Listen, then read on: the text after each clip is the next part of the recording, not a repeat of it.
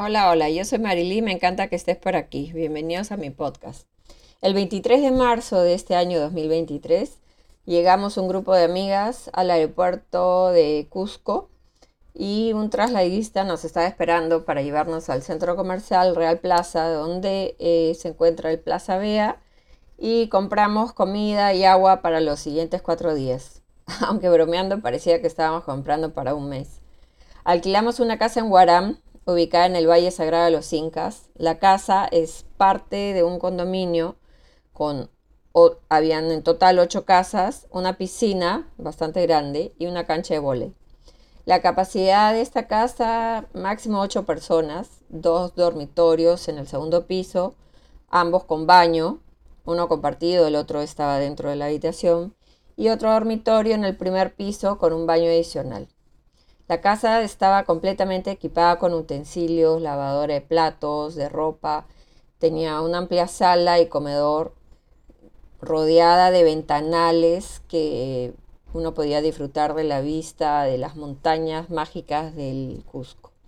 Por la tarde visitamos la destilería de unos amigos de, de una amiga que tiene un restaurante en Cusco que se llama Kushka, donde producen gin andino artesanal. Este gin está hecho a base de 23 botánicos locales y enebro que lo traen desde Europa de la más alta calidad con un 42% de alcohol este gin, alcohol extra neutro de caña. La destilación se realiza en tres etapas, según nos explicaron, porque dan, dan una degustación ¿no? y te van explicando todas las técnicas, temperaturas diferentes, eh, cómo preservan el aroma.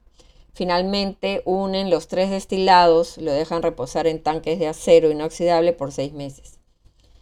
Este gin, eh, que es el único gin peruano que se destila a 2.800 metros sobre el nivel del mar, es, es delicioso. Este, eh, nos dieron a probar con, inclusive también ellos hacen un limoncello y yo me traje una botella que es un digestivo de muy buena calidad con la receta del, abuelo de, este italiano casado con, con Cusqueña que lo producen ahí en el valle. El 24 de marzo, el viaje a Cusco nos, nos brindó una oportunidad única de pasar tiempo en armonía con, con las amigas, ¿no? Porque a pesar de que las conozco hace mucho tiempo, a veces no hay la posibilidad de estar juntas Mm, por las distracciones del día a día, ¿no? En cambio, en Cusco nos dedicamos a conversar, reír, compartir experiencias, fortalecer nuestra amistad. Ese día, a las 10 y 30 de la mañana, tuvimos una clase de yoga. Zelda llegó, llegó con sus hojitas de coca, palo santo, un cuenco tibetano. Ella es nacida en Turquía y criada en Alemania y nos dio una excelente sesión de ejercicios y meditación. Eh, probamos las hojas de coca y, chupamos la hoja para sacar el juguito de la hoja, luego lo sembramos en la tierra agradeciendo a la Pachamama por la oportunidad de estar ahí.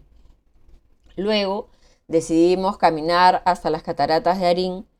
Era más o menos unos 30 minutos donde nos tomamos fotos increíbles. Eh, y, al principio nos perdimos, llegamos al lado del río y había un montón de árboles que habían cortado, pero ahí terminaba el camino. Entonces regresamos y justo la profesora nos había hecho una llamada, una videollamada y nos fue explicando por dónde era el camino correcto.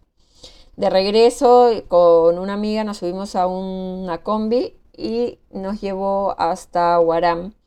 Eh, y, la combi se, pasó, en realidad la, teníamos que haber bajado donde está el restaurante Viva Perú, pero eh, el chofer no sabía dónde quedaba, así que nos llevó hasta el pueblo de Huaycho y luego tomamos otra combi para regresar.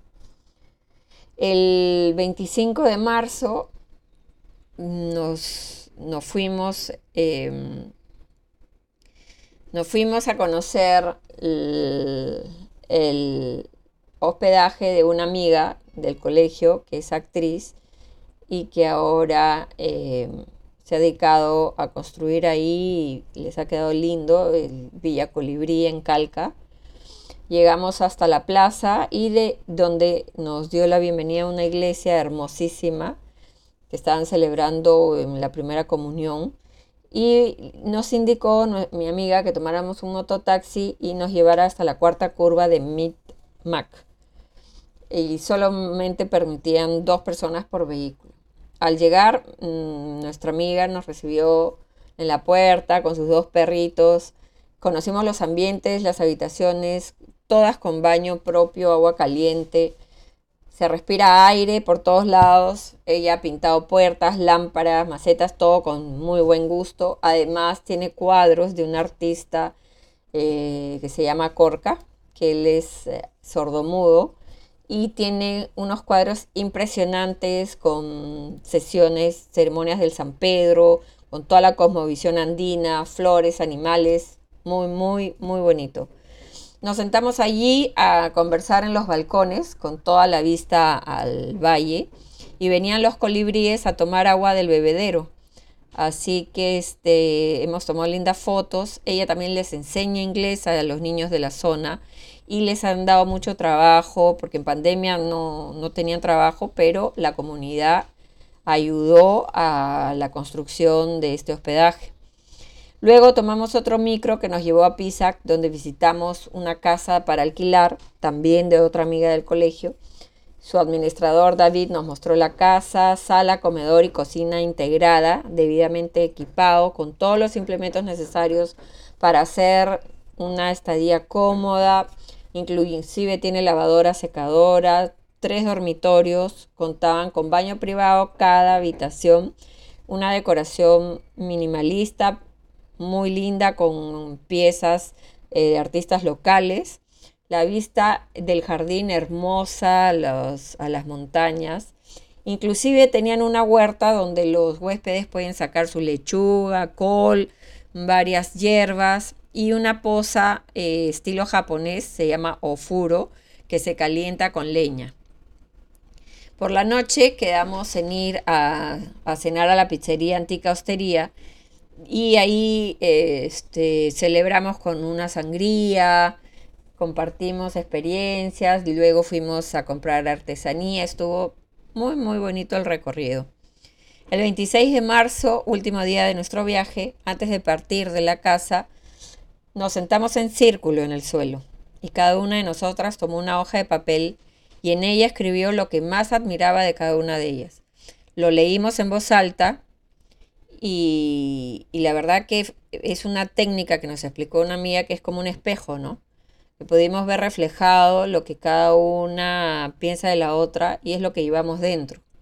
Muy emotivo y significativo para nosotras. En la tarde en la ciudad de Cusco almorzamos en el restaurante Kushka.